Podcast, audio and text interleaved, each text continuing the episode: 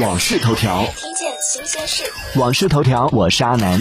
近日，有用户反映自己预订的上海外滩 W 酒店美团平台含两份早餐的价格为每晚九千八百八十五元，而携程、去哪儿等平台的价格均在每晚四千五百元至每晚四千七百元之间。对此，上海外滩 W 酒店的客服人员称，代理可能会提前恶意占房间，然后再高价卖给其他的客人。